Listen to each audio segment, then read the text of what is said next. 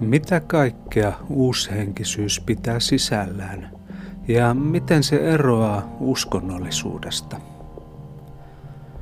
Onko ihmisellä rajaton potentiaali, joka täytyy vain löytää ja valjastaa?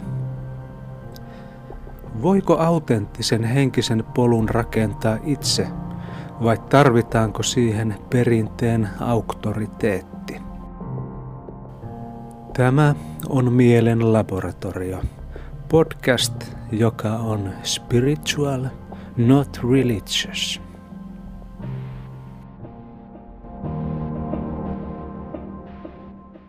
Tervetuloa Mielen laboratorio podcastiin. Mulla on tänään tässä keskustelukumppanina Jussi Solberg, joka on tutkimuskoordinaattorina kirkon tutkimus- ja koulutusyksikössä. Tervetuloa Jussi. Kiitos. Ja hienoa, meni muuten nimi nyt tuon tutkimusyksikön kohdalla ihan oikein, koska meillä on tosiaan ollut tässä organisaatio-uudistus ja tuossa taannoin koulutuksen kanssa yhdistyttiin. Että tässä meni aivan oikein tämä, tämä, tämä tota mun työpaikan yeah. nimi, koska pitkään hän oltiin siis vuosikymmenet kirkon tutkimuskeskus, mutta nyt se on tosiaan aivan. koulutus. Joo, Mä, mä just tarkistin tämän, kun itsekin mietin, että onko se edelleen sillä nimellä. Joo, Kyllä. hyvä. Mutta tosiaan äh, sulla on pitkä historia, olet tutkinut äh, suomalaisen, suomalaista esoteriaa ja uushenkisyyttä ja, ja mitä kaikkea vielä nimenomaan tässä tuota kirkon tutkimus- ja koulutusyksikössä tai niin kuin sanoit aiemmin tutkimuskeskuksessa, niin tuota, kerroksä vähän kuulijoille, että mistä siinä on kysymys? Miksi, miksi sinua kiinnostaa tämmöisiä asioita tutkia ja miten tämä kirkko kaikki tämmöinen liittyy? Joo, no voisi mennä sillä lailla aika pitkällekin historiassa taaksepäin, että mä oon hyvin varhaisesta vaiheesta niin kiinnostunut tämmöiset äh, niin uskontoihin, katsomuksiin, sanon filosofioihinkin liittyvät kysymykset ja pohdinnat. Jotenkin muistan, että, että tota, sanoa, aika varhaisessa vaiheessa muistan, että ää, tota, olen Lohjalta kotoisin, niin ää, luin kaikki kirjaston kirjat, kutakuinkin mitä nyt siihen aikaan löytyi, jotka käsitteli jollain lailla siis uskontoja, mytologioita, ää, parapsykologiaa, uh, ufoja, kaikki tämän tyyppinen tematiikka niin kuin jotenkin kiinnosti hyvin varhain. Ja tosiaan tämmöinen niin kuin, myös sitten tämmöinen ajan myötä sitten semmoinen niin kuin oma, oma katsomuksellinen pohdiskelu myös jotenkin muuttui semmoiseksi, voisi sanoa ehkä sitten vähän syvemmäksi ja sai erilaisia sitten semmoisia tuota, ulottuvuuksia siinä ajan myötä. Ja, ja sitten tota, aikoinaan lähdin opiskelemaan sitten teologiaa ja, ja sitten tota, uskontotiede valikoitu pääaineeksi sitten voi sanoa, että siinä opintojen myötä sitten niin mahdollisuuksien mukaan ää, aloin sitten perehtymään enemmänkin tähän ää, tematiikkaan silloin aikoinaan Suomessa 80-90-luvulla puhuttiin erityisesti niin kuin uusista uskonnollisista liikkeistä. Ja, ja tota, sitten tähän kenttään aloin perehtymään ja, ja sitten tuota, tein aikoinaan graduni Vikkasta. Sitä kautta sitten siinä laajemminkin uuspakanuuden kenttä tuli tutuksi. Ja sitten tavallaan tuolla jo, voi sanoa, että jo opiskelua aikoina alkoi sitten myös, myös tuota, äh, kiinnostamaan laajasti tämä länsimainen esoteerinen perinne. Ja, ja tota, ää, äh, sitten tuossa kirkon tutkimuskeskuksen työssä, jossa on ollut aika pitkään, tota, jo vajaa parikymmentä vuotta, ja mun työkenttä liittyy aika paljon uskontotieteen puolelle. Ja, ja sitten tota, meillä tutkijatiimin väellä. Siellä on jokaisella vähän tämmöisiä omia erityisalueita ja, ja sitten mun, mun tämmöistä omaa alaa on niin kuin uskonnolliset yhteisöt Suomessa, erityisesti uudet uskonnolliset liikkeet tai tämmöiset uudemmat virtaukset. Sitten tosiaan tämä länsimainen esoteerinen perinne laajasti, uushenkisyys, länsimainen uuspakanuus, satanismi, uuskarismaattisuus, eli, eli tämän kaltaiset virtaukset ja liikkeet ja ilmiöt, joita sitten tässä vuosien aikana on seurannut ja kartoittanut ja tutkinut. Paljon näistä hmm. teemoista sitten työhön liittyen on, on luennoinut ja, ja tota, myös kirjoittanut, julkaissut artikkeleita eri kirjoissa, akateemisissa kirjoissa ja populaaritietoteoksissa ja, ja tietysti myös sitten tuossa mediankin puolella ää, on saanut olla sitten tämmöisenä asiantuntijana aika usein Aivan. kommentoimassa eri ilmiöitä. Tässä lomankin aikana on pari, pari tota, kyselyä tullut toimittajilta. Joo. Se on joo tämmöinen niin kuin, tavallaan, että se on lähtenyt jotenkin siitä, että nämä tämmöiset katsomuskysymykset ja uskontoihin liittyvät kysymykset ja pohdinnat on varhain alkanut kiinnostaa ja on aika etuoikeutettu, että sitten on päässyt työskentelemään tämmöisellä uskonnon tutkimuksen alalla. Hmm. Onko sulla, tuota, kun olet tutkinut aika monenlaisia, mitä kerroit tuossa, niin äh, onko sulla myös itsellä semmoista tavallaan niin oman henkisyyden harjoittamisen kiinnostusta joo, näihin aiheisiin? Joo, siis tota, äh,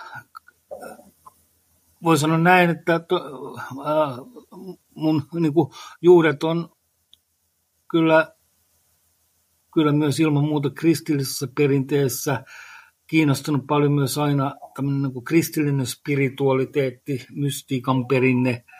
Ää, ja ja, ja tota, oikeastaan tässä yhteydessä täytyy mainita myös se, että ää, kun tavallaan tämmöiseen uskonnolliseen ja katsomukselliseen moninaisuuteen on perehtynyt kuitenkin sillä lailla tässä vuosien aikana aika paljon, niin jotenkin näen myös hyvin arvokkaana siis tämmöisen niin kuin uskontojen ja katsomusten välisen vuoropuhelin ja dialogin. Ja, ja äh, mä itse ajattelen sillä lailla hyvinkin niin kuin inklusiivisesti, että esimerkiksi jos mä ajattelen vaikka kristillistä spiritualiteettia, joka on itsessään hyvin laaja ja moninainen alue ja pitkät perinteet, niin kristillisen niin spiritualiteettinkin on mahdollista integroida niin tavallaan aineksia erilaisista perinteistä. Et mä, mä niin kuin, äh, en, ole, en ole sillä lailla mitenkään tämmöisen niin kuin tiukan ek, eks, eksklusiivisen poissulkevan niin kuin, äh, ajattelun kannattaja, vaan kyllä mä siinä inklusiiviseen suuntaan kallistun. Ja ajattelin, että kun mä sanoin tässä, että toki juuret on siinä kristillisessä perinteessä, että spiritualiteetti kiinnostaa, kristillinen mystiikka, mutta se ei sulje pois sitä, että myös niin kuin muiden uskonnollisten tai henkisten perinteiden ää, tietyt, tietyt tuota, niin kuin, ää, asiat ja, ja, ja tavallaan ne niin kuin perinteet ei olisi merkityksellisiä, että, että tota, kyllä mä ainakin niin kuin omalla kohdalla niin voin tunnustaa sen, että oma katsomukseen on, on tullut vaikutteita myös sen kristillisen perinteen ulkopuolelta, jos sanoisi näin, että tota, sillä lailla tosiaan hmm. tämmöinen, se inklusiivisuus kuuluu vähän tähän oma, omaan yeah tutkimuspakettiin. Aivan. Mä mietin tuossa just tuota, että me tänään voitaisiin keskustella tästä uushenkisyydestä, josta olet kirjoittanut myös tuossa joku aika sitten tuli vastaan, vastaan eräskin artikkeli, mutta tuota, Tämä ehkä vähän linkittyy tuohon, mitä sanoit, että et, et mit, millä tavalla esimerkiksi tämmöisen kristilliseen perinteeseen voi integroida elementtejä muista tota, näkemyksistä? No jos ajattelee nyt ihan suom, su, sanotaan tätä suomalaista ympäristöä ja, ja, ja tota, ää, ensimmäiseksi oikeastaan tulee mieleen tämä viime vuosina käyty keskustelu ja pohdinnat, mikä liittyy vaikkapa niin kuin joogaan. Että miten jooga on, on mahdollista niin kuin integroida siihen kristilliseen spiritualiteettiin. Tästä on, tästä on ollut aika paljonkin niin kuin sitten tuossa kirkollisella ja kristillisellä, kristillisellä kentällä käyty keskustelua. Ja toki siellä löytyy sitten tämmöinen niin kuin se konservatiivinen siipi, joka, joka sitten taas niin kuin vahvasti kritisoi ja vastustaa esimerkiksi tämän kaltaista toimintatapaa tai ajattelutapaa, mutta yhtä lailla sitten tiedän, että löytyy, löytyy tosiaan niin kuin, äh, kristittyjä ihmisiä, jotka on siihen omaan, omaan tota, hengellisyytensä integroinut hyvin luontevalla ja, ja perustellulla tavalla niin kuin joogan harjoittamisen esimerkiksi tai Chenin hmm. harjoittamisen, Chen meditaation harjoittamisen. Nekään ei ole sillä lailla niin kuin ilmiönä ihan uusia, että, että tota, tuolla, tuolla niin kuin katolisen kirkon puolella, niin, niin tota, taisi olla jo vuonna 60, kun tuli tämä Dehanetin kirja Christian Yoga. Ja sitten esimerkiksi ää, edelleen katolisella puolella, niin, niin tota, ää, esimerkiksi William Johnston on kirjoittanut kristillisestä Zen-meditaatiosta tai sitä niin kuin tavallaan, miten tätä Zen-perinnettä on mahdollista integroida kristilliseen spiritualiteettiin ja, ja tota, mystiikan perinteeseen ja, ja paljon mm. muitakin. Ja, ja, ja tota, tuossa on nyt sitten tämmöinen ihan käytännön esimerkki tästä melko hiljattain liittyen vaikkapa siihen, että miten niin kuin tarotkorttien symboliikkaa voi hyödyntää vaikka kristillisessä meditaatiossa. Mun kollega, ollaan siis samassa yksikössä, jossa Järvisen Henri tästä taannoin puhuu, ja, ja tota, hän itse asiassa veti ta- taannoin tämmöisen kurssinkin, missä käsiteltiin tätä teemaa. Mm-hmm. E, niin, niin tota, tämmönen, tämmöinenkin esimerkki, vaikka sillä lailla tietysti voi ajatella melko marginaalinen, mutta esimerkkinä kuitenkin. E, ja, ja, ja, tota, ja tietysti täytyy muistaa, että kristinuskollakin on äärimmäisen pitkä ja siis semmoinen niin monitahoinen historia ja, ja, ja, ja se, että kristinusko on saanut hyvin monenlaisia niin kuin muotoja eri kulttuureissa ja eri aikakausina, että tota, hmm. ää, se, se tavallaan se semmoinen kontekstuaalisuuden kirjo on, on hyvin laaja jo pelkästään sen yhden niin sanotun suuren maailman uskonnon sisällä. Aivan, totta. Joo, ja mä mietin tässä ihan viime aikoina, kun mainitsit vaikka tämän Zen perinteen integroimisen, niin toki tämä mindfulness esimerkiksi mindfulness, ilmiönä kyllä, aika... Kyllä, kyllä. kyllä.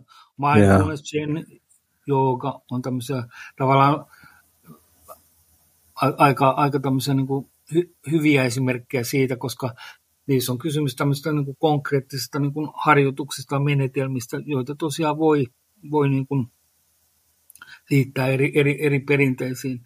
Ja sitten tietysti täytyy muistaa, että kristinuskossa itsessään on niin kuin myös niin kuin, äh, vuosisatainen, siis tämmöinen niin kuin mystiikan ja kontemplatiivisen hengellisyyden hmm. perinne. Osaatko muuten siitä puolesta sanoa, nyt kun mainitsit, niin tuota, äh, kuin pitkiä juuria siltä kontemplatiiviselta perinteeltä löytyy kristilliseltä puolelta? No jos ajattelee, että äh, ne juuret menee kyllä tuonne hyvin, hyvin varhaiseen aikaan, sinne, sinne tota, myöhäisantiikkin äh, äh, kristillinen tämmöinen niin kuin, askeettinen perinne ja tämä tämmöinen niin erämaa-isien liike alkoi syntymään siellä niin kuin 300-luvulla. Ja, ja johon sitten liittyi tämmöinen niin kuin, niin kuin vahva myös tämmöinen, tämmöinen tuota, niin kuin, ää, kilvoitusperinne ja, ja, ja tota, ää, että se alkaa sieltä niin kuin myöhäis antikin aikana niin kuin rakentumaan toki voidaan sanoa, että ihan tietysti kristinuskon alkuaikoinakin äh, totta kai se spiritualiteetti ja hengellisyys siellä näkyy ja, ja äh, oli kristinuskossa alusta saakka tämmöisiä vaikka karismaattisia piirteitä ja muuta, mutta sitten oikeastaan tämä tämmöinen niin erämaa-isien perinne alkoi sieltä 300-luvulta saakka niin kuin, äh, rakentumaan. Ja toki, toki sitten tota, luostarilaitos, johon myös sitten tämä niin mystiikan harjoittaminen ja tämmöinen kontemplatiivinen elämäntapa liittyy hyvin, hyvin vahvasti. Ja, hmm. ja sitten tota, idän kirkon piirissä tietysti niin kuin, äh, tota, tämän, tämän tota, äh, Filokalian synty, joka, joka nimenomaan käsitteli tämmöistä niin kuin, äh, kontemplatiivista elämäntapaa ja, ja tota, syntyi tuolla niin kuin idän kirkon puolella. Ja sitten valtava laaja mystiikan teologian kirjallisuus niin kuin läntisen kristinuskon katolisen kirkon puolella. Suuria nimiä Risti, Johannes, Teresa Avilalainen ja hmm. monia muita, jos yeah. oli syvä, syvä perinne. Aivan. Mulle tulee mieleen tuosta, tästähän on tietysti paljon keskustelua, että millä tavalla eri uskonnot on jo silloin tuhansia vuosia sittenkin ollut jonkunlaisessa dialogissa ja sitten esimerkiksi tämmöisiä harjoituksia on kulkeutunut uskontojen välillä. Ja mietin tuota, että minkä verran kun sanoit tästä idän kirkosta esimerkiksi nämä itämaiseksi mielletyt perinteet sitten on ollut jo dialogissa aikoinaan ihmisten kanssa, jotka on siellä matkustellut ja, ja tuota, harjoittanut esimerkiksi kristillistä perinnettä omana perinteenä. On ihan ilmeistä, että siis tota, vuorovaikutusta on, on, on ollut, se on ihan selvä. Ylipäätänsä, niin kun, jos ajattelen niin kun teologina ja niin kun uskontotieteilijänäkin, niin, niin tota, voi sanoa, että tietyllä tavalla niin kun mä sanon, että uskonnot nyt ylipäätänsä on niin kuin jollain tavoin enemmän tai vähemmän synkretistisiä, joka siis tarkoittaa, että, että tuota, vaikka niillä on ne tietyt ominaispiirteet, mutta ne on rakentunut niin kuin monenlaisista niin kuin uskonnollisista kulttuurisista aineksista, että se on ihan selvä. Mä ajattelen juuri tätä, että, että tota, jos ajattelee vaikkapa niin kuin tässä ortodoksissa perinteessä tosiaan niin kuin Jeesuksen rukous, ää, tämä, tämä perinne, johon kuuluu myös tämmöiset, niin kuin, he, miten hengitystä ja tämmöistä hengitysrytmiä käytetään siinä niin kuin rukouksen apuvälineenä ja, ja myös tämmöinen niin kuin visualisaatio, miten se rukous siirretään ikään kuin täältä pään alueelta sydämeen. Mm. Niin, niin tota, on ihan ilmeistä, että siinä on ollut se vuorovaikutus niin kuin tiettyjen sitten vielä niin kuin näiden vielä ene, enemmän tota, näiden itämaisten uskontojen, perinteiden ja käytäntöjen kanssa. Hmm. Koska ihmiset on ollut toisinsa niin kuin vuorovaikutuksissa ja jos ajattelee ylipäätänsäkin sitä, no tämmöinen ihan sivujuone, mutta että jos ajattelee, että kristinuskokin on jonkin Intiaan jo rantautunut siellä niin kuin, tota, 300-400-luvulla. Hmm. Aivan. Tuota, niin, nyt jos mietitään vähän tätä uushenkisyyden kenttää esimerkiksi, niin, niin jotenkin mulle tulee tässä se ajatus, että kuinka uutta tämmöinen uushenkisyys niin siis loppujen lopuksi on, jos mietitään näitä tämmöistä synkretismia eri uskontoja kohdalla. Että... Niinpä.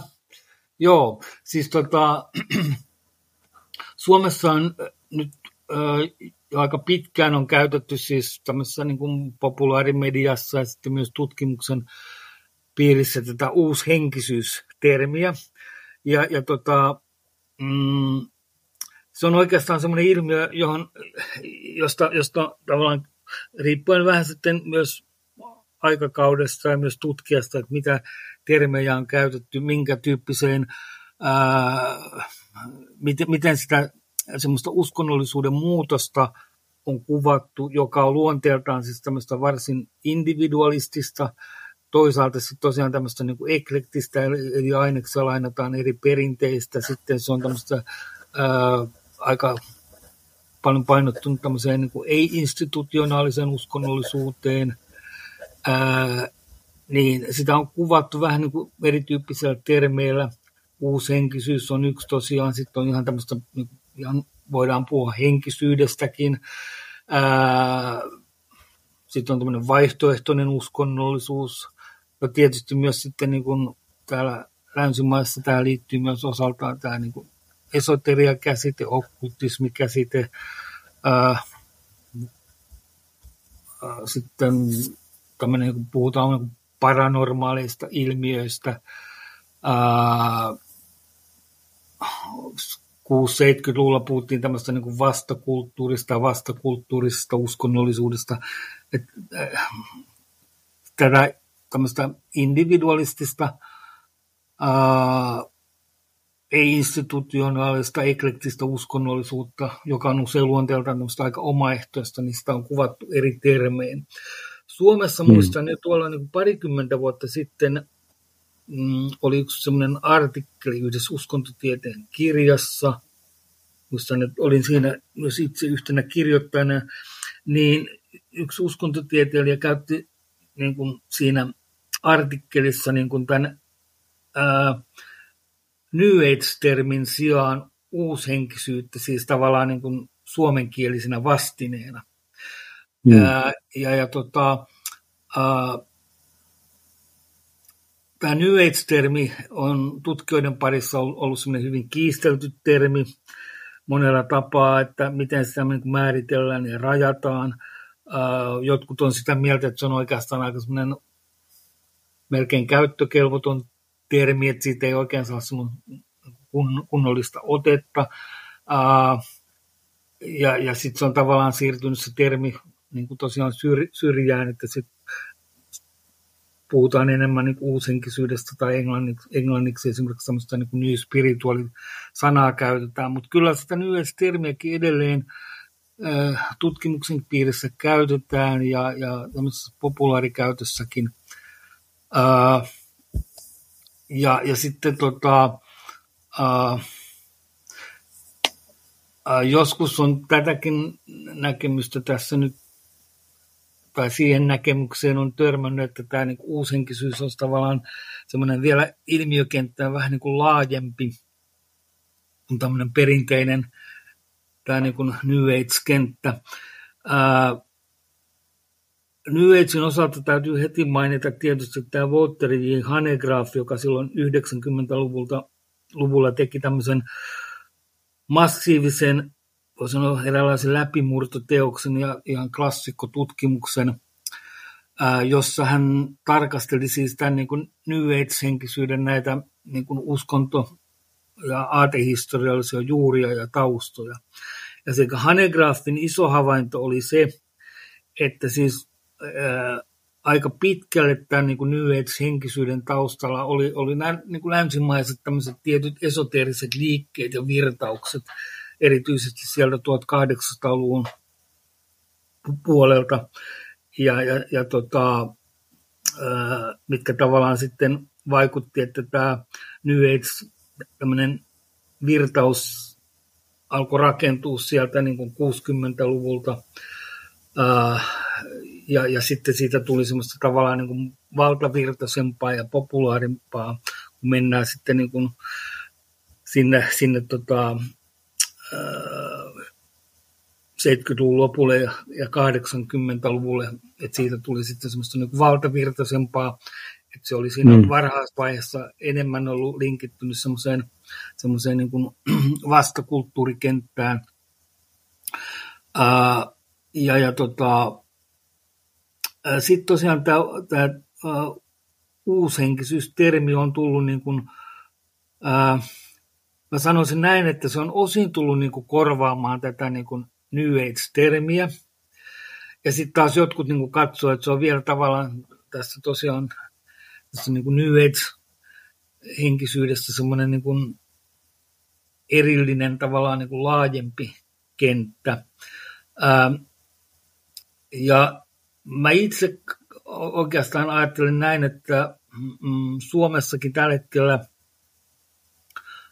voi oikeastaan erottaa vähän kaksi semmoista niin erityyppistä aluetta. Että on tämmöinen, mitä mä nyt sanoisin edelleenkin tämmöiseksi vähän niin kuin klassiseksi New Age-kentäksi, uh, johon, johon kuuluu tämän kaltaisia niin kuin, uh, käytäntöjä, ja, käytäntöjä, menetelmiä, ajatuksia, siis tota, uh, kanavoinnista, enkelihenkisyydestä, erilaista yliaistelista energioista, menneiden elämien kartoituksesta, ylösnouseista mestareista, jos on selvästi tämmöinen niin orientaatio tämmöiseen niin yliluonnolliseen todellisuuteen, jossa näkyy, näkyy vähintäänkin epäsuorasti se tietynlainen semmoinen niin esoteerinen viitekehys ja tausta. mm. Ja, ja tota, jos mä ajattelen jos Suomessa konkreettisesti jotain niin kuin hengen tiedonmessut, ultrapäivät, äh, ultralehti, äh, edustaa tämmöistä ehkä klassista niin kuin New Age henkisyyttä. Sitten se on jännä huomata, Suomessa edelleenkin äh, törmää aika usein tähän ajattelutapaan tästä niin kuin uuden aikakauden saapumisesta, joka on siellä yksi niin kuin oikeastaan se New Age-henkisyyden kulmakivi, eli niin kuin se nimikin viittaa uusi aikakausi, johon liittyy se ajatus, että ihmiskunta on siirtymässä tämmöiseen niin kuin, no, uuteen henkiseen aikakauteen, tämmöiseen tavallaan, voisi sanoa semmoiseen niin kuin, uuteen niin kuin, evoluution siirtymään monenlaisten sitten kriisienkin kautta. Ja, ja, ja siinä korostettiin tosiaan sitä, että tota, se on semmoinen niin todella is, iso hyppy tämmöiseen hmm. uuteen aikakauteen, jossa korostuu sitten nimenomaan tämä tämmöinen niin henkisyys ja, ja, ja tota, että se on ollut siellä niin kuin ytimessä. Ja Suomessa edelleenkin yllättävän paljon tähän, tähän niin kuin teemaan törmää siellä, siellä kentällä ja erilaisissa messutapahtumissa ja kirjallisuudessa ja lehdissä. Ja, ja, ja tota, että se esimerkiksi se niin sanottu uuden aikakauden teema ei ole sillä lailla mitenkään poispyyhkiytynyt. Aivan. Mutta se on kuitenkin sitten taas semmoisen niin tavallaan pienemmän joukon juttu tavallaan, että, että tämän edellä mainitun klassisen New ja, ja yliluonnollisuuteen painottuneen kentän äh, rinnalla on myös sitten tämmöinen niin tavallaan tämänpuoleinen henkisyys, jossa tosiaan sitten niin kuin nimikin, nimikin viittaa, että tota, ei, ei, ei ole niin voimakkaita spekulaatioita tämmöistä niin kuin yliluonnollista ja esoteerisista ää, teemoista eikä asioista, vaan, vaan tavallaan ollaan jotenkin painotetaan sitten tämänpuoleisuutta ja, ja, ja, ja tota, mä ajattelen, monella tapaa tämmöinen niin sekulaari jooga, mindfulness, ää, monella tapaa erilainen tämmöinen niin kuin self-help-kirjallisuus ja menetelmät niin kuin tavallaan linkittyy tähän kenttään. Ja, mm. ja näyttäisi olevan niin, että jos katsoisit esimerkiksi meidänkin näitä kyselytutkimuksia, erilaista, miten erilaisia tämmöisiä uushenkisiä näkemyksiä kannatetaan, niin näyttäisi olevan niin, että tota, ää, tämmöiset niin kuin tämänpuoleisemmin painottuneet ää, näkemykset on jotenkin suositumpia ja, ja, ja laajemmin levinneitä, mikä nyt on tavallaan ymmärrettävää tässä niin kuin, meidän maailmankolkassa ja tässä tämmöisessä länsimaisessa kuitenkin myös varsin sekulaarissa niin kuin kulttuurissa yhteiskunnassa. Mm. Että vaikka toki me, meidän kulttuuri ei ole pelkästään sekulaari, se ei sekään ei ole koko totuus, että et, et yhtä lailla voidaan puhua tämmöistä niin uskonnollisuuden muuttumisesta ja moninaistumisesta. Mutta joka tapauksessa mm. ei, ei tavallaan ole ihme, että se semmoinen niin tämän puoleisuus on enemmän painottunut. Ää, mutta niin kuin sanoin, että kyllä edelleenkin sitten niin kuin sillä, sillä klassisella niin kuin yhdethenkisyydellä, että sillä on se oma kannattajajoukkonsa, joka on aika aktiivista sit siinä, siinä, että tota, miten, miten osallistutaan eri tapahtumiin ja, ja käydään erilaisilla niin kursseilla ja, ja tota, seminaareissa osallistutaan ja muuta. Ää, ja, ja tota, ää, Onko näissä painotusta, tuota, jos kysyn, niin tuohon, että millä tavalla ne ammentaa ikään kuin tästä läntisestä perinteestä Joo. tai, tai, tai sitten just tämmöisistä aasialaisista perinteistä esimerkiksi? Tota, toki siis jos katsoo nyt tämmöistä, niin kun, äh, puhutaan me sitten niin tästä perinteistä New Age-henkisyydestä tai uushenkisyydestä, niin äh, ylipäätänsä voi sanoa, että näillä niin Aasian perinteillä ja erilaisilla Aasian perinteistä nousevilla menetelmillä ja käytännöillä on varsin niin merkittävä sija.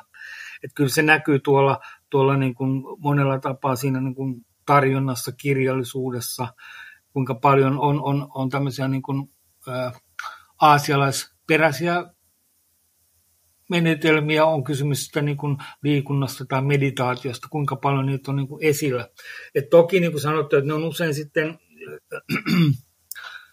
tota, ylipäätänsä voisi sanoa, että se, siinä on semmoinen, semmoinen iso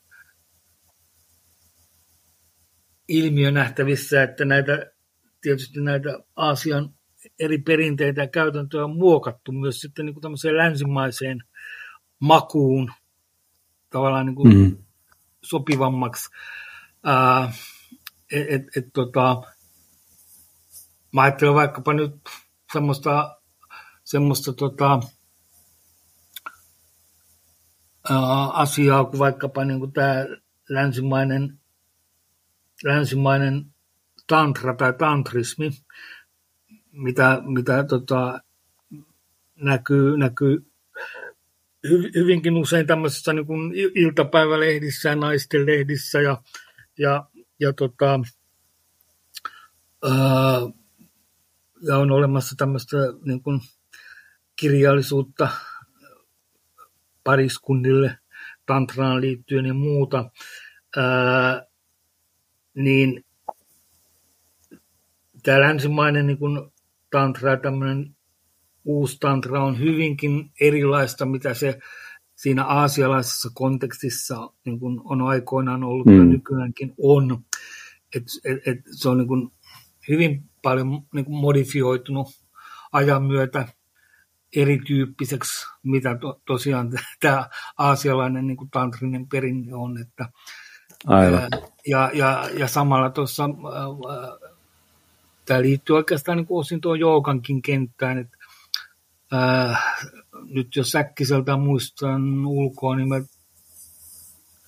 ää, onko se Jeremy Carrett ja sitten King oli toinen tutkija, jotka on kirjoittanut semmoisen kirjan kuin Selling to Spirituality, jossa tavallaan tarkastellaan tätä, että miten, miten tavallaan nämä aasialaisperäiset tuota, perinteet ja menetelmät, miten ne on tavallaan niin kuin markkinoitu ja lanseerattu tosiaan länsimaisen, mm. sen niin kuin länsimaisen makuun sopiviksi. Ja osaltaan sitten tavallaan niin kuin liittyy tämmöiseen niin kuin, länsimaiseenkin niin kuin hyvinvointi, hyvinvointikulttuuriin.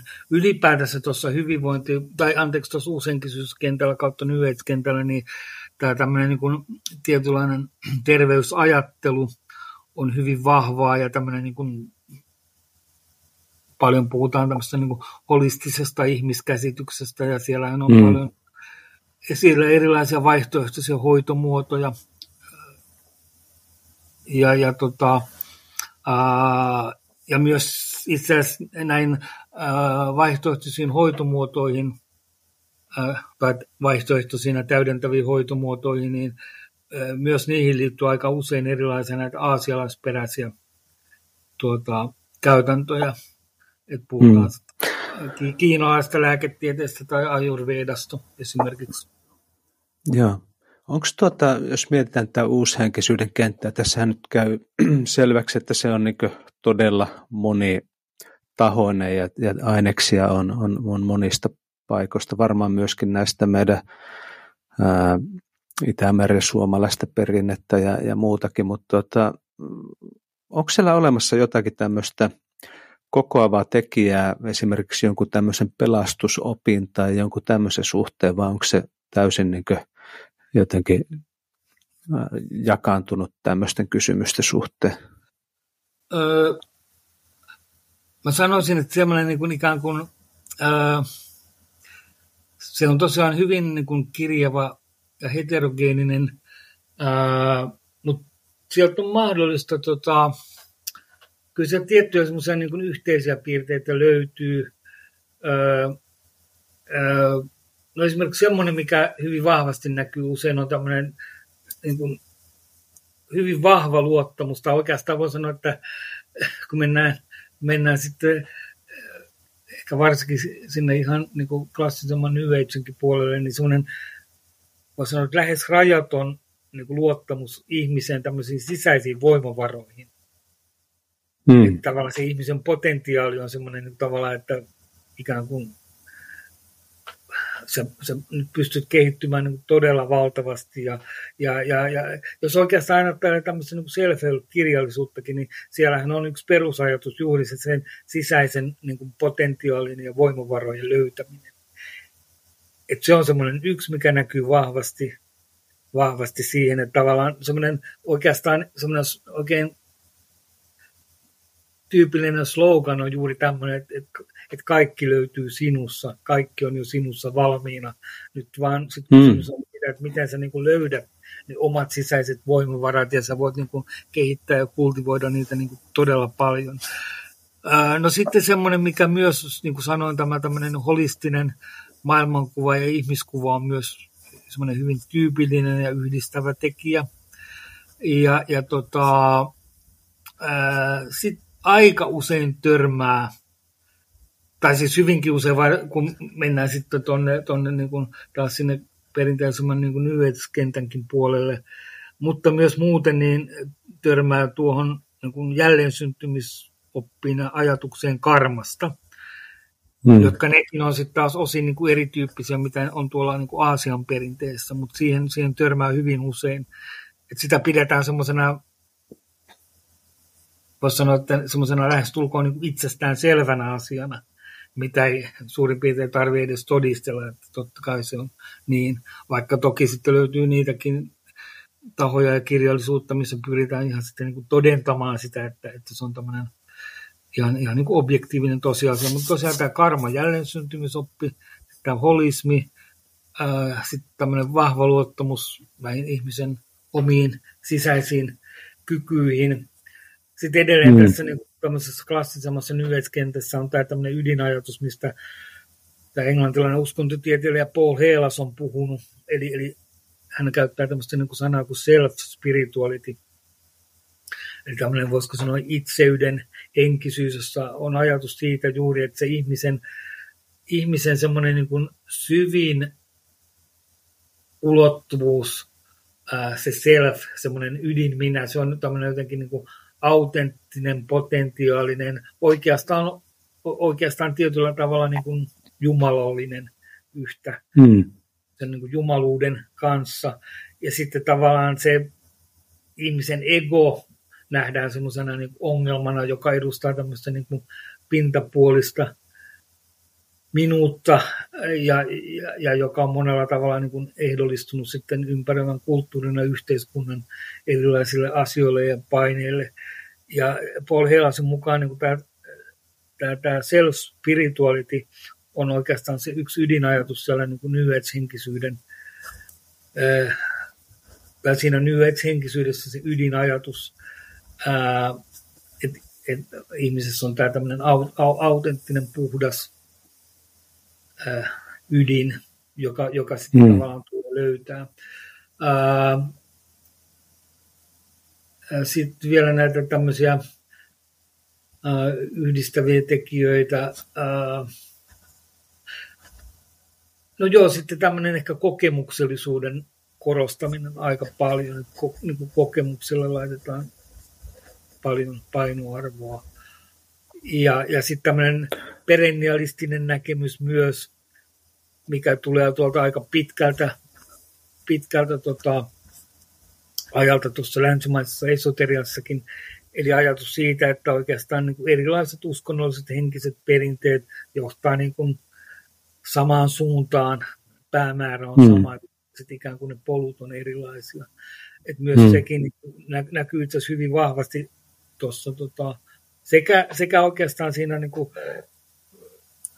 tai nimenomaan myös siinä, siinä klassisessa nyhetsenkisyydessä, mutta myös siinä niin kuin laveammassa, laveammassakin henkisyyden kentällä.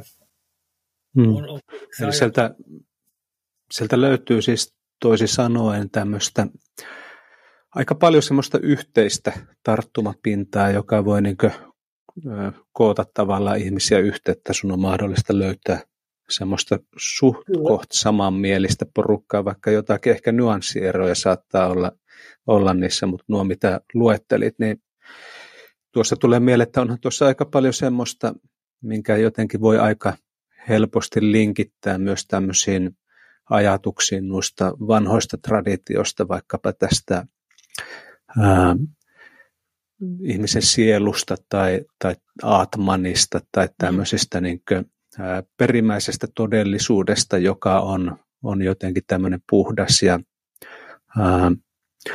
tämmöinen ei-ehdonvarainen, jonka tavallaan kontrastina sitten tämä ego tai minus, joka on, on eri tavoilla vähän niin kuin harhainen tai jotenkin harhoja ja illuusioiden vallassa, että mietin vaikka Bhagavad Gita, jota on jonkun verran opiskelu, jossa aika selkeästikin tuodaan tämä esille, että millä tavalla nämä tuota, kolme gunaa rakentaa tämmöisen ää, vähän niin kuin har, har, illuusioverkon tietyllä tavalla sen, sen todellisen minuuden ympärille. Eli, Joo, ää, niin kuin sanoit, että joo, joo, ky- kyllä, niin. kyllä.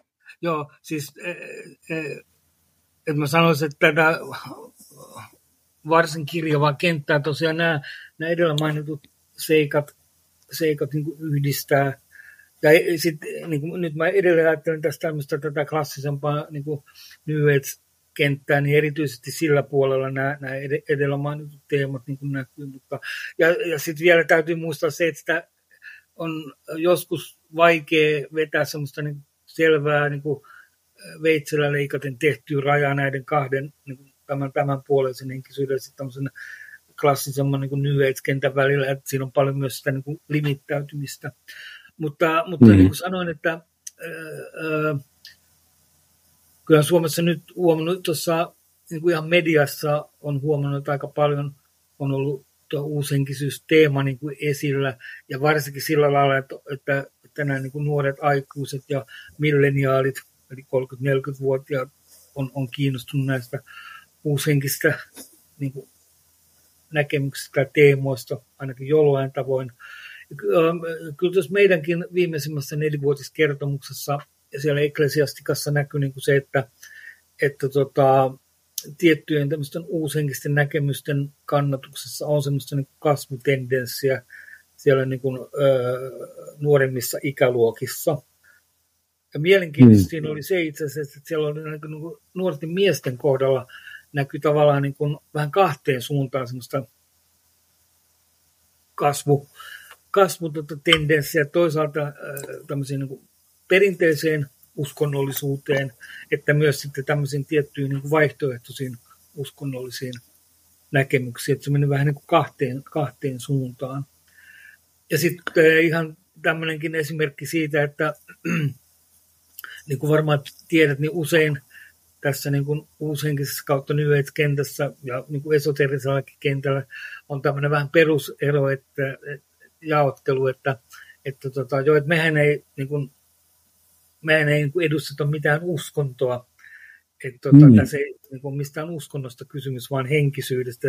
Tämä on semmoinen puheenparsi, mihin on niin vuos, vuosien tai jo vuosikymmenten aikana lukemia, lukemattomia kertoja törmännyt, että jo, että me ei edusteta mitään uskontoa, tämä ei liity mikään uskontoa, mm. että.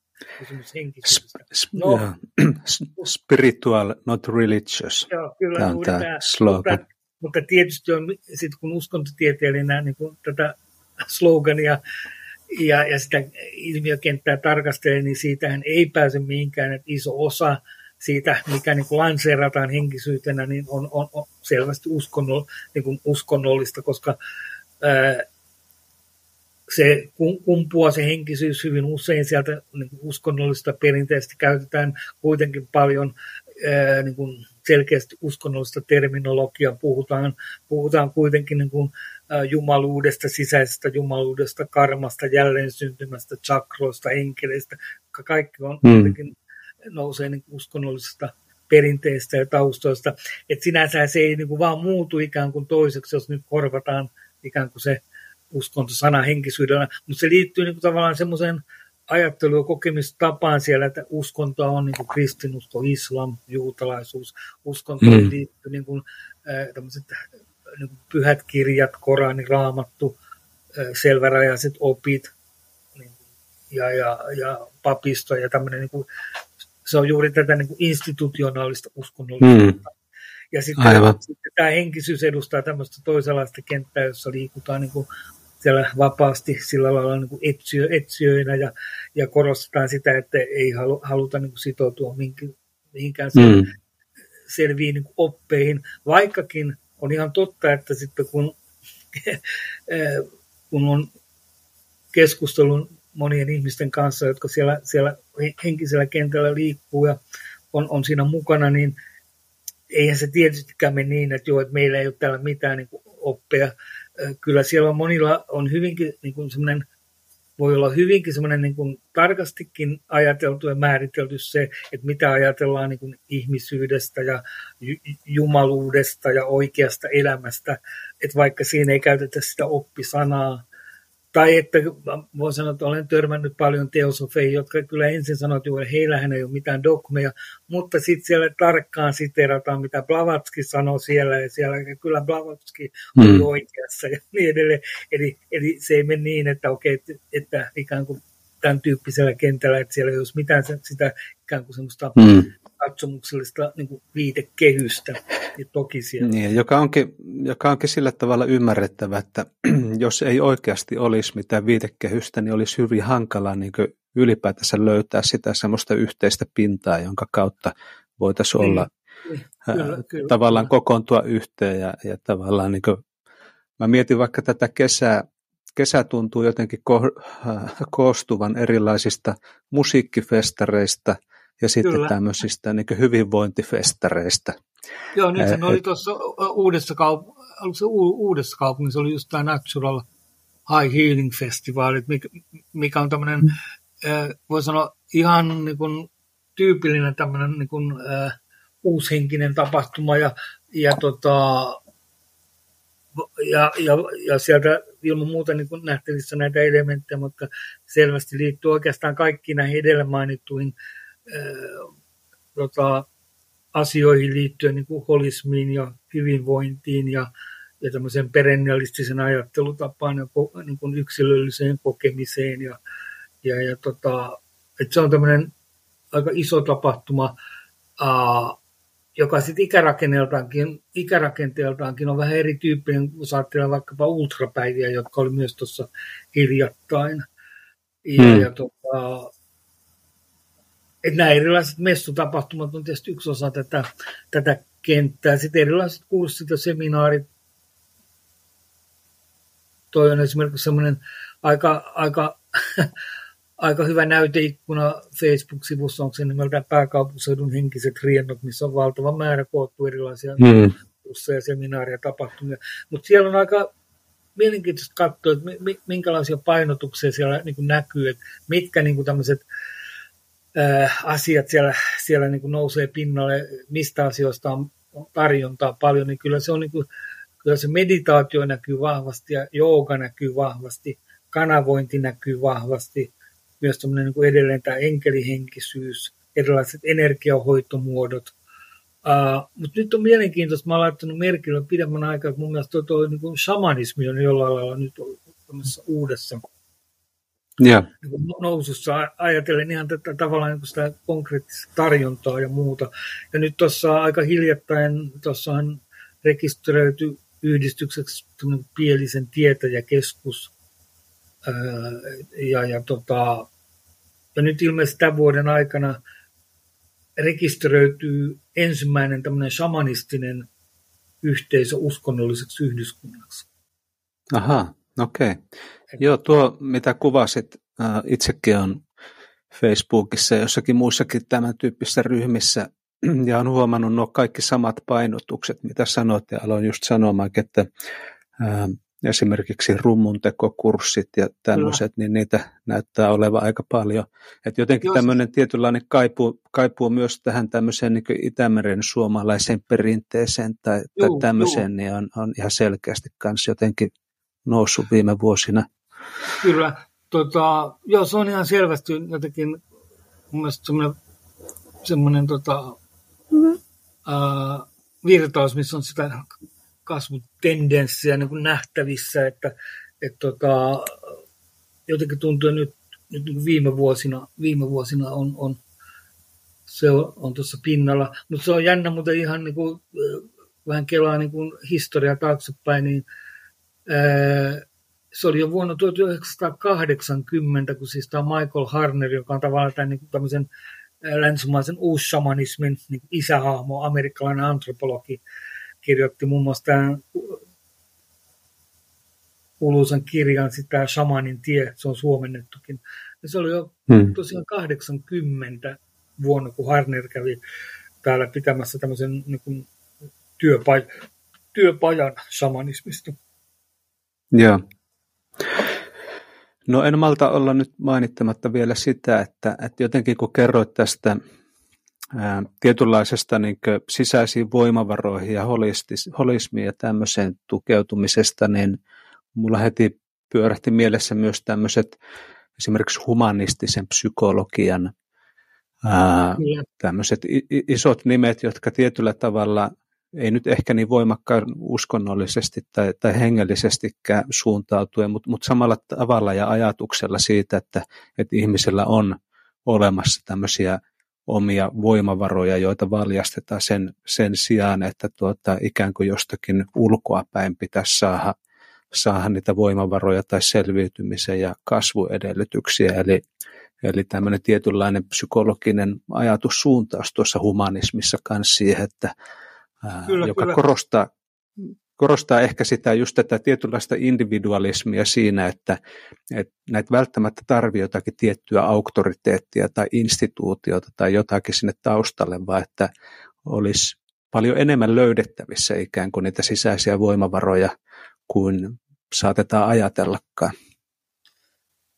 No tuo oli sikäli hyvä, hyvä ja, niin kuin pointti, koska heti heti tuli mieleen tämä, että kun esimerkiksi tämä tota, ää, aiemmin mainittu Walteri Hanegraaff ja, ja muutkin tutkijat, kun on esimerkiksi tätä niin nyheishenkisyyden näitä taustoja tutkinut, niin kyllä siellä nimenomaan siis näitä ää, esimerkiksi humanistinen psykologia, transpersonaalinen psykologia, positiivinen ajattelu, niin ne on ollut niitä esimerkiksi nyheishenkisyyden niitä niin kuin tausta niin kuin virtauksia, vaikutteita siellä.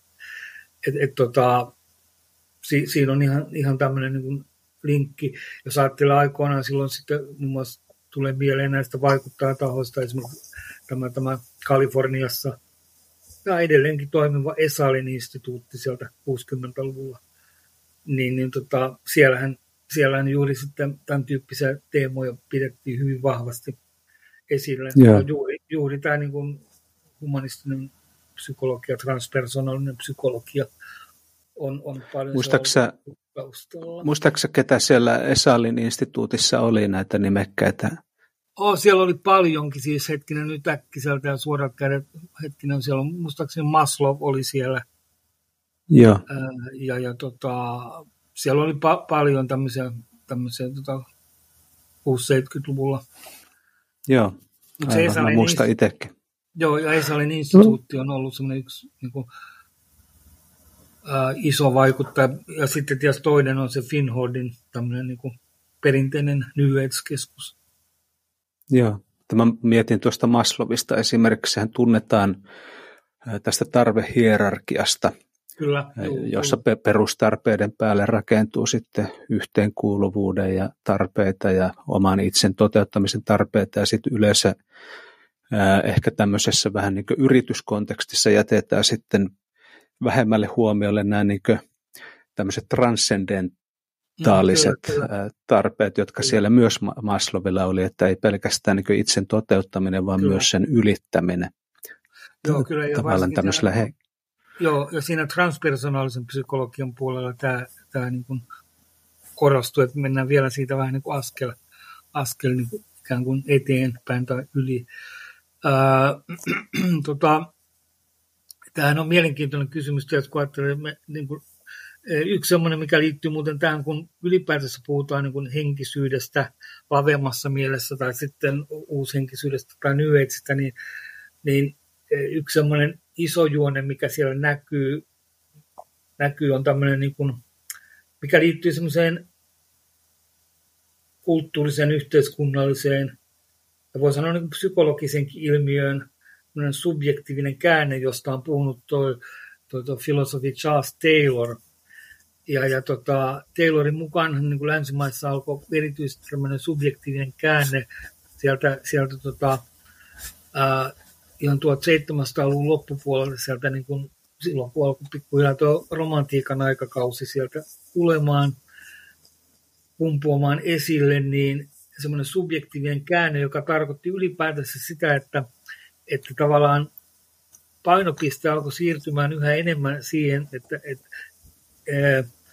että mikä on niin ne yksilön semmoiset omat ajatukset, kokemukset, tunteet, intuitio, että ne sai semmoisen tavallaan niin kuin askel askeleelta enemmän semmoista auktoriteettiasemaa, mikä niin kuin tavallaan, mikä niin kuin susta tuntuu niin oikealta ja mitä sun niin kuin intuitio sanoo ja sun niin kuin sisäinen kokemusmaailma.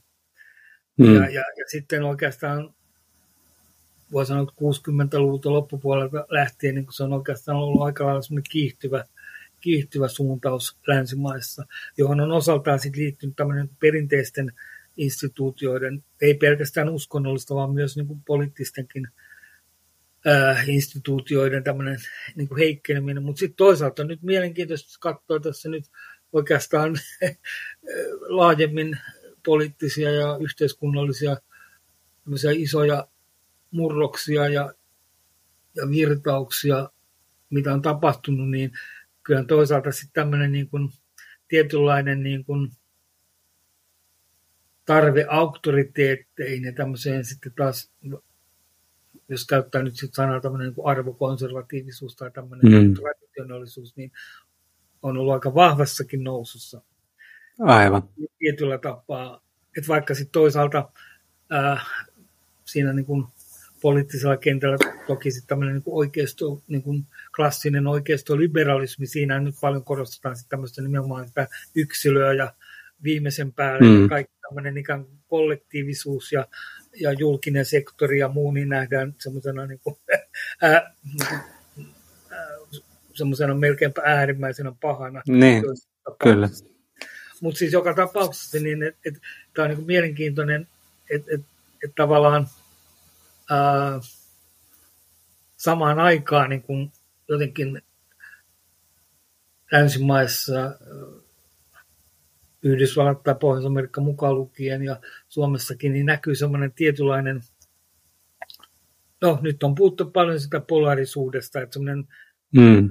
niin se arvoliberalismi versus arvokonservatiivisuus. Että, Kyllä. Että, ja, tietynlainen, tietynlainen kaipuu jonkinlaiseen semmoiseen ikään kuin, ikään kuin vähän vanhempaan aikaan ja ja, ja siihen semmoiseen maailmaan, missä on jotenkin niin kuin selvärajaisuus selkeämpää, Kyllä.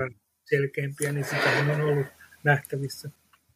Et selvästi huomaa myös, että tämmöiset niin vastaliikkeet, niin niille syntyy myös vastaliikkeet. Kyllä. Että, kyllä, jotenkin kyllä. huomaat tuo, mitä sanoit niin omassakin kokemuksissa, kun on käynyt, käynyt vaikka tuommoisissa erilaisissa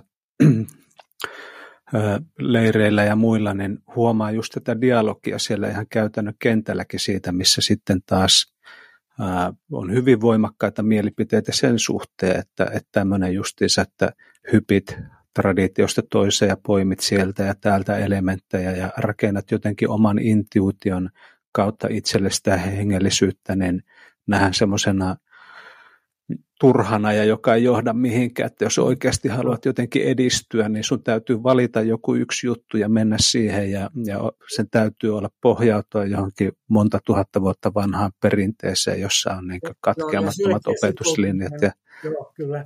kyllä. Ja, tota, äh, joo, toi on muuten erittäin hyvä huomio, koska mä oon ihan saman havainnon tehnyt. Äh, tota, nyt, tämä on nyt mielenkiintoinen olen huomannut niin kuin nyt viime vuosina, että Suomessa on, on, on tota, semmoinen mielenkiintoinen ilmiö ollut havaittavissa, ei nyt siis, se ei nyt mikään tämmöinen niin megatrendi on, mutta siis kuitenkin selvästi että se näkee, että, että on, on, haetaan semmoista tiettyä niin kuin, ää, tietynlaisen esoterian, tietynlaisen pakanuuden ja tämmöisen niin kuin traditionalismin välistä niin kuin synteesiä, johon liittyy myös tämmöinen tietynlainen nationalistinen vivahde. hmm. et, et, tota, tämmöinenkin ilmiö on niin kuin, Joo. Joo. Et, tota, se on sitä niin kuin vähän mielenkiinnolla seuraan, että mit, mitä niin kuin siinä skenessä tapahtuu tapahtuu. Et, et, tota, ää, se ei tietystikään niin kun tuossa esoterian kentälläkään ole ihan semmoinen uusi ilmiö, että, että, että tota, siellä, siellä esimerkiksi 1800-luvun loppupuolella, 1900-luvun alussa oli sielläkin niin kuin tavallaan kaksi semmoista niin kuin erityyppistä suuntausta, että oli tämmöinen niin kuin, äh, oli sen tyyppistä esoteerista niin kuin Äh, suuntautumista, jossa, jossa oli semmoinen niin kuin, äh, konservatiivinen eetos ja semmoinen niin tavallaan vähän traditionalistinen eetos vahvempaa. Sitten oli tämmöinen niin kuin, to, toisen tyyppinen, to, toisen tyyppinen mm. oli sitten tämmöisen niin kuin, si, siihen maailman aikaa tavallaan semmoisen niin vähän liberaalimpia tendenssejä, mutta se näkyy siinä esoterian kentässä myös tämmöinen niin kuin, tavallaan kahtia jako. Ja, ja tota, Uh, niin tosiaan, jo, jo tämä traditionalismihan on ilmiönä mielenkiintoinen, koska siihen liittyy myös joltain osin tämmöisiä tiettyjä niin uskonnollisia perinteitä. Ja, ja se skaala voi olla periaatteessa tämmöistä niin kuin pakanuudesta niin kuin katolisuuteen. Hmm. Sillä, sillä Joo, mä mietin tuota, semmoista, että me ollaan nyt tässä tunteroinen juteltu näistä uushenkisyyden tavallaan reunaehdoista ja, ja tästä ympäristöstä. Mua huvittaisi vielä jutella kyllä tästä länsimaista esoteriastakin. Joo, tota, no nyt on, viime vuodet on ollut sillä lailla mielenkiintoista aikaa niin esoteriaan liittyen, kuten olet huomannut, että, että tota, Suomessakin tämmöisessä isommassa mediassa – on yllättävän paljon näkynyt tämä niin kuin uushenkisysteema, mutta myös sitten tämmöinen niin kuin esoteriaan liittyvä, hmm. liittyvä tota, aihepiiri ja, ja esoterian historia Suomessa. Ja tähän pitkälti nousee siltä pohjalta, että tuolla Turun yliopistossa on ollut tämä uuden etsijät-tutkimushanke, joka on tehnyt erittäin niin kuin, ansiokasta ja laadukasta työtä – siellä on ollut hyviä tutkijoita ja sitten nämä niin kuin heidän julkaisunsa, akateemiset ja populaarit julkaisut on saanut niin kuin hyvää näkyvyyttä isossakin mm. mediassa. Ja, ja e, siinä on ollut sellainen yksi erityinen fokus on ollut tietysti, tietysti tämä muun muassa, että miten, miten tämmöinen niin kuin esoteerinen henkisyys ja uskonnollisuus ja se semmoinen etsijyyden, tota, etsijyyden semmoinen identiteetti ja merkitys näkyy tässä niin kuin suomalaisessa taiteessa. Joo. Jossa Kokkisen Niinahan on tätä, tätä perusteellisesti tutkinut. Ja, ja tota, ää, kaiken kaikkiaan siis esoterian tämmöinen niin akateeminen tutkimus, niin se on oikeastaan saanut tämmöisen niin vakiintuneemman aseman tuolta niin kuin 90-luvulta lähtien. Ää, toki jo tuolla Sorbonnessa 60-luvun alussa perustettiin niin oppituolit ää, ja, ja, ja, tota, ja professori, missä, missä sitten tota, niin tutkimuskohteena oli tämä länsimainen esoteerinen perinne, ja siellä on ollut vaikuttajana tämä esoterian tutkimuksen iso nimi kuin Antoine Fefre, ja, ja, tota, ja sitten muun muassa tällä hetkellä tuolla Amsterdamin yliopistossa on tämmöinen esoterian tutkimukseen liittyvä tutkimuslaitos, ja yeah. siellä Walter Hanegraaff on vaikuttanut, ja sitten muutamia muitakin paikkoja. Et, et, et, ja ja tota, on, on toki itsekin ollut näissä kansainvälisissä esoterian tutkimuskonferensseissa muutamia kertoja. Ensimmäisen kerran Suomessa oli Donner Instituutin järjestämä tämmöinen uskontotieteellinen konferenssi esoteriasta 2007. Olin silloin siellä Joo. paikalla. Mä mietin, tuota, mainitsit nämä, esimerkiksi nämä taiteen. Mä oon itsekin päässyt käymään näissä hyvissä näyttelyissä, mitä viime vuosina on ollut esimerkiksi tuolla Akseli Kallen Kallela ja, ja, tuota, ja muiden tämmöisten vähän niin kuin esoteeristen tai sen esoteerisen virtauksen ajan suurien nimiä, mitä siellä oli Simperi ja Halonen ja, ja, ja tämmöisiä koot, koottuja, tosi hyviä laadukkaasti toteutettuja tämmöisiä näyttelyitä. Esimerkiksi siellä Villa Kyllenbergissä oli, oli joku vuosi sitten ja, ja se on niin. tietysti nostanut, joo, ne ovat tosi hienoja ja, ja nostanut tietysti keskustelua kanssa ja tämmöistä niin kiinnostusta siihen, siihen. Ää, niin mä mietin, että, että jos pitäisikö me puhua vähän näistä tuota, tavallaan perinteistä, joita siellä taustalla on, koska esimerkiksi just tämä Villa Kyllenbergin näyttelyhän oli, oli jaettu ikään kuin tämmöisen kolmiasteisen inita, initiaatiomatkan mukaisesti mm, ne, ne tuota näyttelyosat, mikä oli musta semmoinen aika tosi jotenkin hieno idea siinä. Kyllä. ja, ja, sä, ja sä oot perehtynyt esimerkiksi tuohon ruusuristiläisyyteen ja, ja tämmöisiin tuota, seuroihin, niin tuota, voisiko sitä lähteä avaamaan vähän sitä kautta esimerkiksi, että minkälaisia nämä läntiset esoteeriset virtaukset on? Joo, tota, tietysti ihan ajallisesti se semmoinen niin kuin laajalla skaalalla vedettynä se esoterian historia on todella laaja ja moninainen ja periaatteessa lähtee tuolta, kun mennään tuonne myöhäisantiikkiin, antiikkiin, mm. että siellähän on sitten niin kuin, on, on hermetismi, gnostilaisuus, uusplatonismi, no sitten tulee tietysti tuolta tämmöinen koko laaja länsimainen niin maaginen perinne moninaisuudessaan, Ää, sitten tietysti niin kuin, tota, tämmöinen hermeettinen kabbala, joka on siis eri, eri asia kuin tämä tämmöinen klassinen juutalainen kabbala, sitten tietysti tuota, paraselsismi, 1600-1700-luvun kristillinen teosofia, johon, johon tietysti Böhmen nimi liittyy keskeisesti.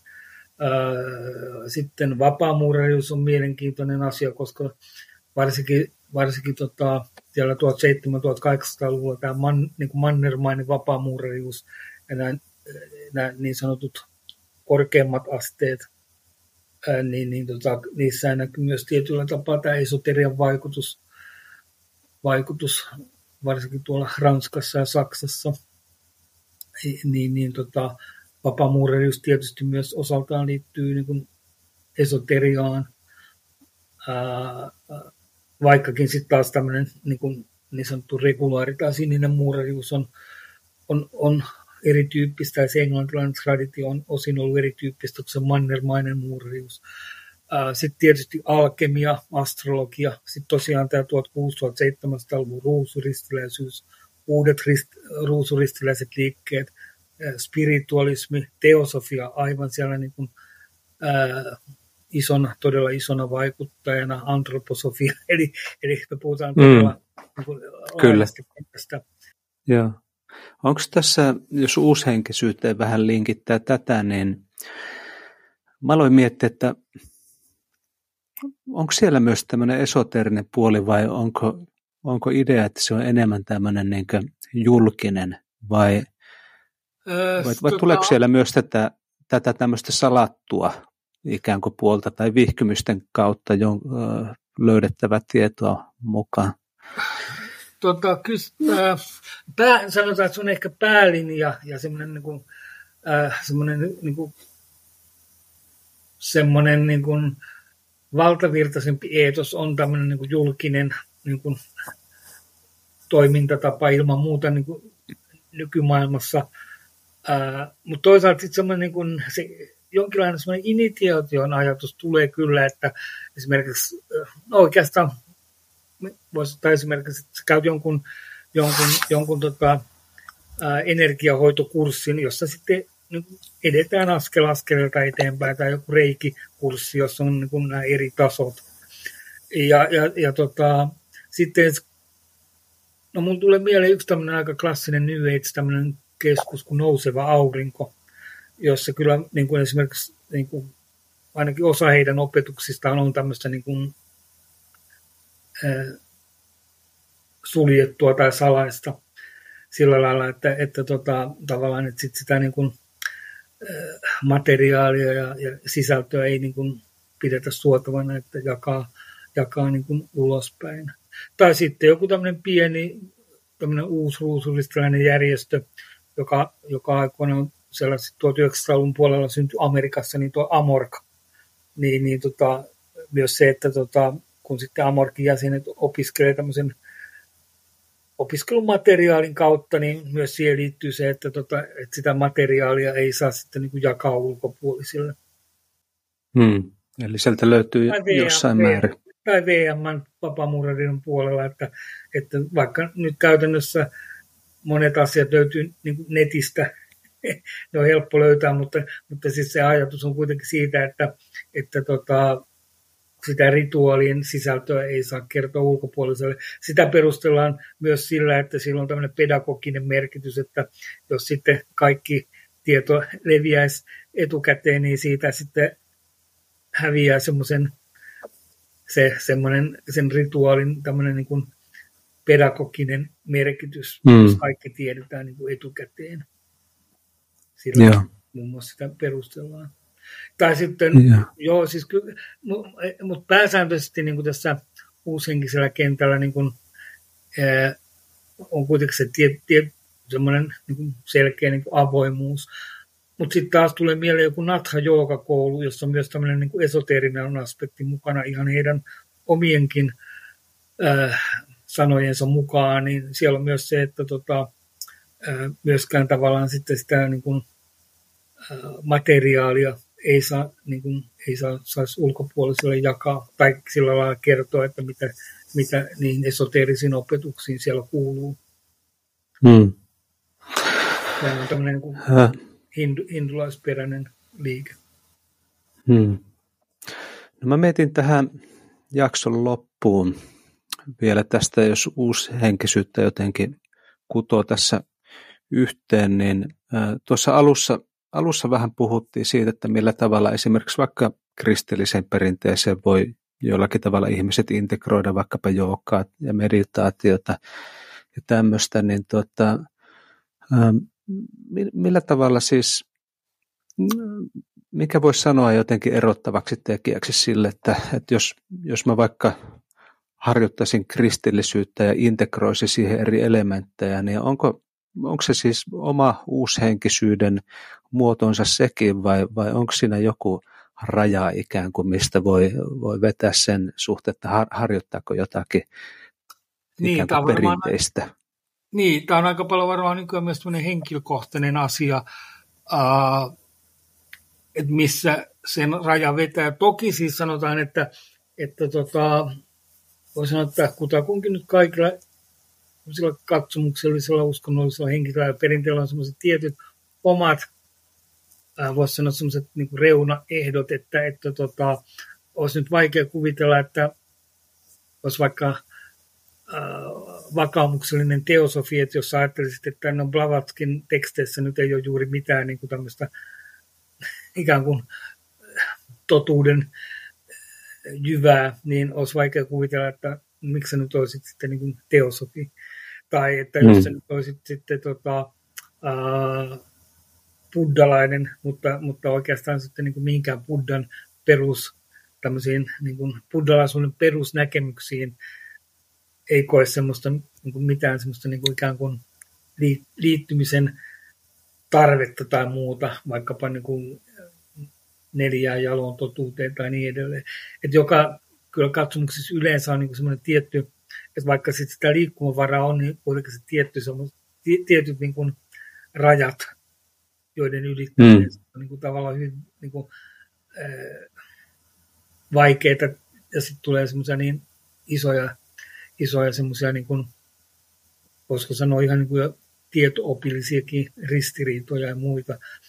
Äh, mutta niin mä aloitin siitä niin kuin inklusiivisuudesta, eli sitä sisäänsulkevuudesta, niin mä ajattelin, että äh, esimerkiksi kristinuskon kohdallakin äh, sitä liikkumavaraa on, on kuitenkin niin kuin varsin, varsin paljon. Ää, äh, ja, ja, ja tota, ylipäätänsä perusajatus jotenkin, että on, on hyvä niin kuin tavallaan kriittisesti koetella niin kuin eri asiat ja ilmiöt ää, ja ku, kuunnella siis myös sitä omaa, omaa niin kuin, voisiko sanoa omaa tuntoaan ää, ja sitten säilyttää semmoinen tietynlainen niin kuin rohkeus ja avoimuus. Et, et, että tota, jotenkin tällä lailla mä niin kuin ajattelen, että tota, mm. on, on asioita niin kuin mielekästä rakentaa ja, ja sit hahmottaa ja toteuttaa siinä omassa, omassa elämässään. Ehkä yksi semmoinen niin, mä sanoisin oikeastaan semmoisen ydinasia, että miten monia asioita voi puntaroida, että mitkä jonkun tietyn niin kuin asian, ää, jonkun tietyn niin kuin menetelmän, perinteen, ne, ää, ne niin kuin, tavallaan ne käytännön hedelmät on siinä omassa ja muiden elämässä. Mm. Sitä voisi pitää aika hyvänä mittarina. Aivan. Hedelmistään puu tunnetaan, niin. niin kuin sanotaan. Aivan. Okei, hei, tosi paljon kiitoksia Jussi Kiitos. tästä keskustelusta. Ja... Aika laajoja teemoja. Toivotaan, että kuulija saa tästä jotain täkyä. Kyllä mä luulen. Mutta tosiaan niin kuin tässä, tässä tota, ää, nyt ei tosiaan tota ruusuristiläisyyttä tässä ei ehditty käymään läpi, koska se on taas semmoinen oma aihealueensa aika laaja. laaja. Mm. Sitä voi katsoa vaikka myöhemmin sitten. Joo.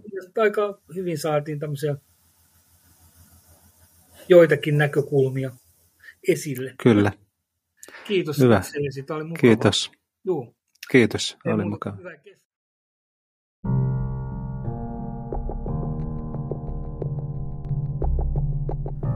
Tämä oli mielen laboratorio. Jos olet kiinnostunut jungilaisesta koutsauksesta, lyhyt psykoterapeuttisesta työskentelystä tai työnohjauksesta esimerkiksi meditaation liittyen, ota yhteyttä lähettämällä sähköpostia osoitteeseen ap at mielenlaboratorio.fi. Tutustu myös kirjoihini – Mielen laboratorio sekä Mindfulness, mielen selkeys ja myötätunto, joka löytyy nyt myös äänikirjana. Ja jos pidit jaksosta, jaa se myös ystävillesi, jotta hekin pääsevät syventymään oman mielensä labyrintteihin.